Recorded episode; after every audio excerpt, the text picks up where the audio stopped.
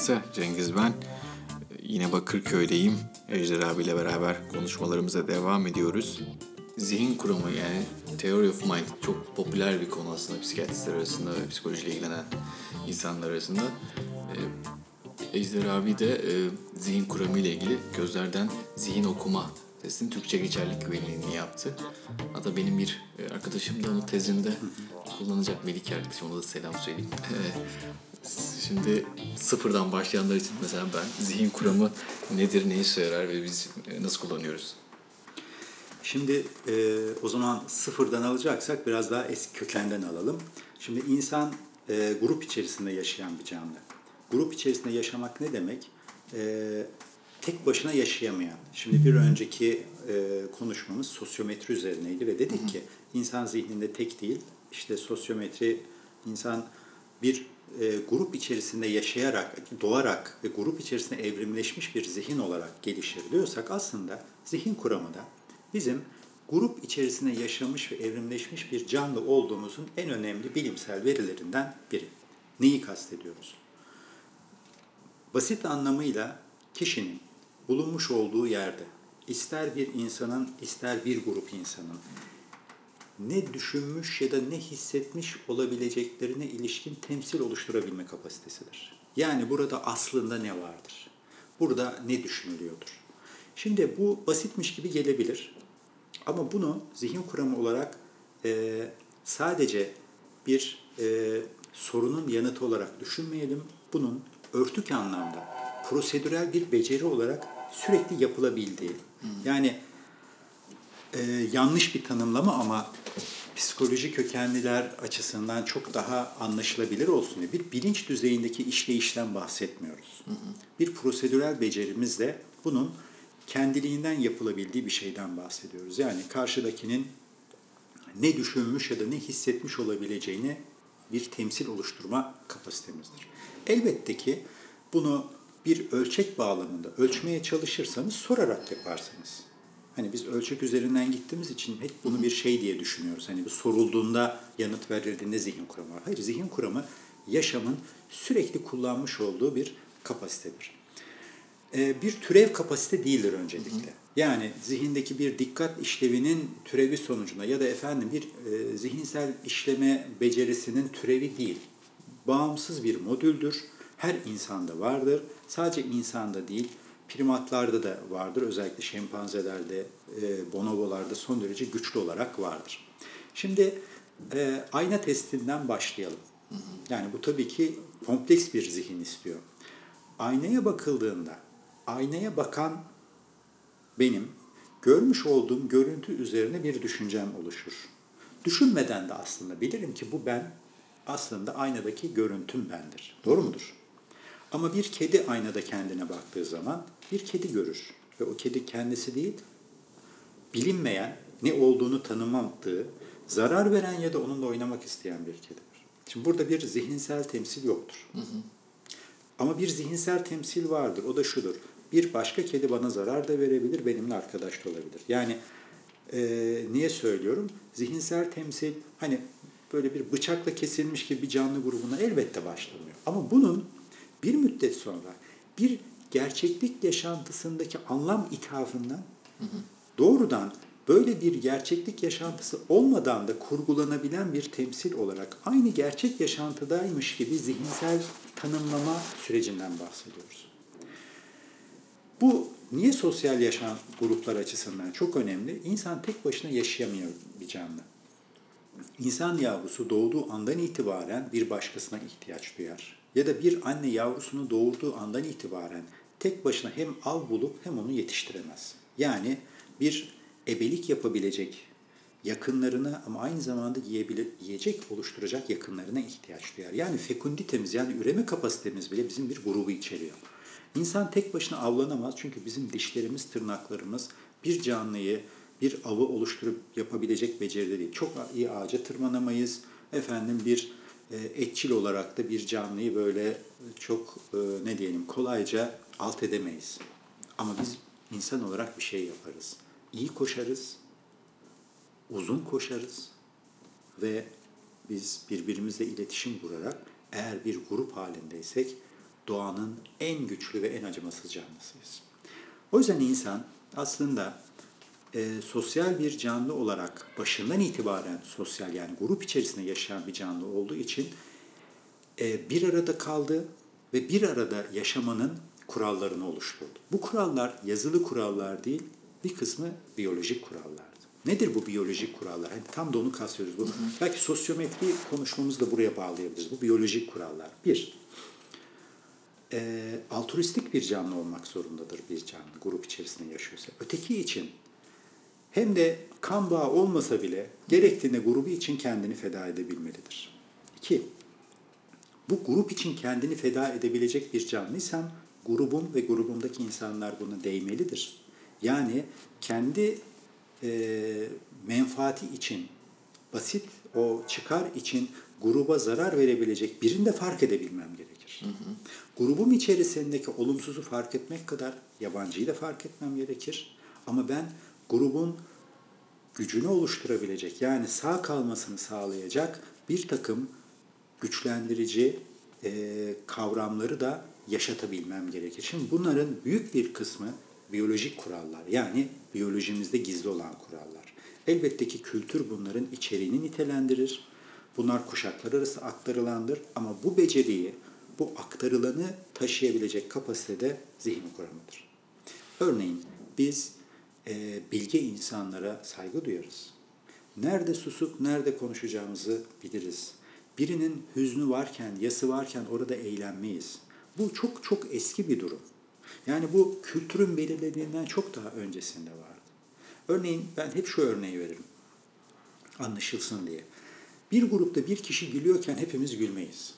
Kimimiz rahatsız olur, kimimiz eğleniriz. Ama bir grupta bir kişi ağlıyorsa herkes dikkatini ona verir. Çünkü dikkat kaynaklarımız burada bir hüzün var der. Hüznü oluşturmaya başlar. Bu büyük bir acıdır. Dindirilmelidir gibi. Neden? Çünkü grup buradaki dayanışmayla güçlenir. İşte bunu bir grup içerisinde yaşıyorsak grubun ne hissettiğini, ötekinin ne hissettiğini, grubun yazılı olmayan kurallarını bilmek zorundayım. Çünkü şimdi söyleyeceğim diye az önce söylemediğim bir dördüncü faktör gelir. Grup tarafından dışlanmak.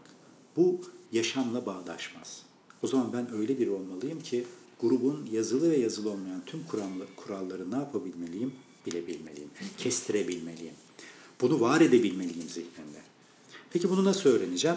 Bunu da böyle hiç kimseye bak grubun kurallarıdır bu diye tabii ki söylüyoruz. İşte biri hastalandı mutlaka ziyaret etmeliyiz diyoruz ama hani bunu böyle çok e, yazılı olarak dememize gerek yok. Yani bir insanın acısını elbette e, öğrenmemiz gerekir. İşte bu da bizim hem ayna nöronlarımızla hem başkasının düşünme biçimini taklit edebilen yine ayna nöronlarımızda olduğu kadar aynı zamanda doğuştan getirmiş olduğumuz bir takım kapasitelerin uygun ortamda karşılaşmalarıyla oluyor. O yüzden zihin kuramı grup içerisinde yaşayan bir canlının olmazsa olmaz bir kapasitesidir. E, bu çok erken yaşlardan itibaren var. Yani e, bunun nüvelerini e, doğumdan hemen sonra göremesek bile zannedildiği gibi böyle 3-4 yaşlarında sadece görmüyoruz. Çok erkenden görüyoruz. Çünkü Tomasello'nun çalışmalarında e, insan yavrusunun bir yaşından önce yardıma ihtiyacı olan bir başka kişiyi fark edebildiğini gösteriyor. Hı hı. Ve bu fark etme bir buçuk iki yaşlarındayken e, yardıma ihtiyaç varsa kalkıp yardım etmek istiyor. Ve bu çoğunlukla tanımadığı insan oluyor. Ödül verirseniz de bu davranışı söndürüyorsunuz. Çok ilginç. Hı. Yani o zaman biz başkasının yardıma ihtiyacını anlayabilecek bir zihinsel kapasiteyi örneğin ikili yaşlarda oluşturmuş oluyoruz hı hı. tamamen. İşte bu tam da söylemeye çalışıyorum. Bu biyolojik kurallar bu. Birinin yardıma ihtiyacı varsa bunu hissetmek, kötü birinden uzak durmak hı hı. ve onu hani onunla ilgili kurallar oluşturmak, iyiyi bilmek, iyiyi güçlendirmek ama aynı zamanda da olası zarar için o grubun içinde kalmak. Şimdi zihin kuramı e, yaşantısal olarak böyle. Peki ölçümsel olarak nasıl? E, ölçümsel olarak da birinci derece, ikinci derece ve üçüncü derece diye ayrılan zihin kuramı tanımları en basit anlamında söyleyebileceklerimiz. Örneğin 3-4 yaşında çoğunlukla işte test olarak kurabiye testi e, ile tanımlanan e, Sally and N testi diye de geçen e, bir takım testlerle ölçebiliyoruz. Bu öteki ne düşünüyor ölçen birinci derece testtir. İkinci derece test, öteki benim ne düşündüğümü ya da öteki diğerinin ne düşündüğünü düşünmüş olabilir diye sorduğunuz bir testtir. Yani ötekinin düşündüğünü tahmin edeceksiniz ama ötekinin diğeri hakkında ne düşündüğüne ilişkin bir fikir. Bu bir derece daha kompleks. Genelde birinci derece zihin kuramı kız çocuklarına daha erken olmak üzere 3-4 yaşlarında artık gelişmişken bu ikinci derece olan 6-7 yaşlarına doğru tamamen gelişiyor. Ee, ama bu bizim için yeterli değil. Bir de grubun yazılı olmayan kurallarını, dildeki yazılı olmayan ifadeleri yani daha doğrusu dildeki o içerik içeriğin anlamsal farklılıklarını ölçebilen imayı öğrenebildiğimiz, gafı görebildiğimiz bir ileri düzey gerçekleşiyor ki bu da yaklaşık 12, 13, 14 yaşlarında dediğim gibi kız çocuklarına daha erken olmak üzere. Bunlar neden önemli ama? Şimdi şöyle düşünün.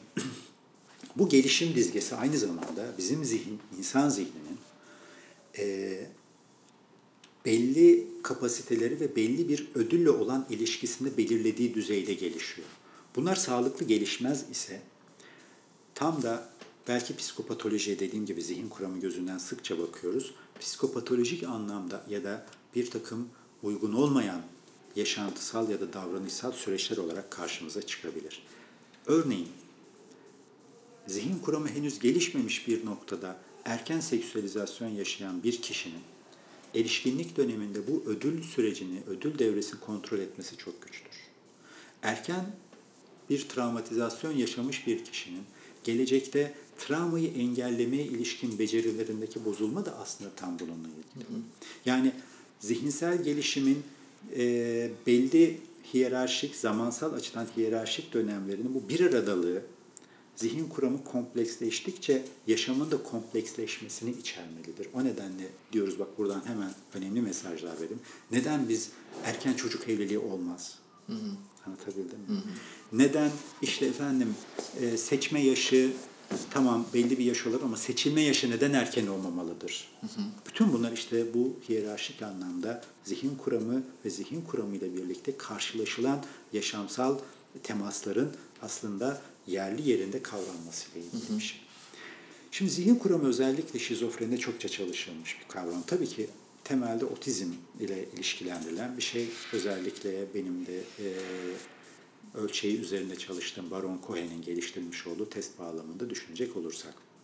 Ama özellikle şizofrenide yani zihin kuramı bazen bozuk değil, yani eksik değil, aşırı çalışıyor olabilir. Hı hı. Örneğin bir paranoid düşünce ya da paranoid bir hezeyan sonuçta aşırı çalışmış bir zihin kuramını işaret eder. Yani aşırı çalışmış derken uygun çalışmayan. Yani öteki ne düşünüyor? Bir kademe daha ileri giderek ötekinin zarar verici bir düşünceye sahip olduğu şeklinde bir hipertom dediğimiz yani hiper aşırı yani hiper zihin kuramı dediğimiz bir noktada olabilir.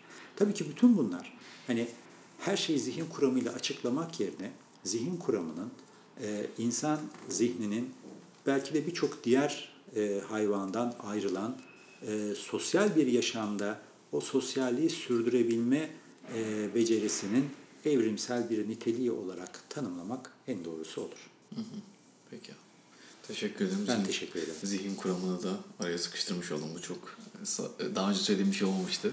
Ama zaten çok çalıştığınızı bildiğim için evet, bu evet. konuda e, oldukça spontan bir şekilde Sağ ol, anlatabilmiş oldunuz. Teşekkür ederim. E, buraya kadar dinleyen herkese de teşekkür ederim. E, artık yuvama döneceğim. Ankara'da kayıtlarıma devam edeceğim ama bir daha gelirsem Bekleriz. Burayı... Sen Bakırköylüsün. tamam abi teşekkür ederim. Evet buraya kadar dinleyen herkese sabırlar için teşekkür ederim. Bakırköy'de yayınlar yapmak e, benim için garip bir deneyim oldu. Hacettepe'den çıkıp oraya gitmek böyle biraz e, üniversite hastaneleriyle eğitim araştırma hastaneleri arasında böyle tatlı bir çekişme olur. Orası biraz deplasman gibiydi benim için ama aşina olduğum bir deplasman. Çok sevdiğim insanların olduğu, çok iyi arkadaşlıklarımın olduğu bir deplasman. E, yani o yüzden kendimi çok yabancı hissetmedim. Ee, belki bir ara rotasyona da gelme planım vardı adli psikiyatri için. Bir fırsatım olursa hala hayalim e, geçerli. E, buraya kadar dinleyen herkese e, çok teşekkür ederim. Yeni kavramlarla tanışmış olmanızı diliyorum. E, ben de yeni kavramlarla tanıştım. E, bazıları gerçekten fark etmişsinizdir bazı podcastlerde. Susu Bejder abi dinledim çünkü onu dinlemek de oldukça keyifli. Çok fazla e, terim ve çok fazla kavram e, zihnimizde belki de onun sayesinde billurlaşmış oldu. Bu anlamda belki böyle işte eşe dosta e, hava atmalık pek çok şeyi de öğrenmiş olduk. E, bu anlamda dinleyen herkese e, teşekkür ederim. Onlar da dinledikleri için Ejder abi herhalde müteşekkirlerdir. Peki kendinize iyi bakın. Hoşçakalın.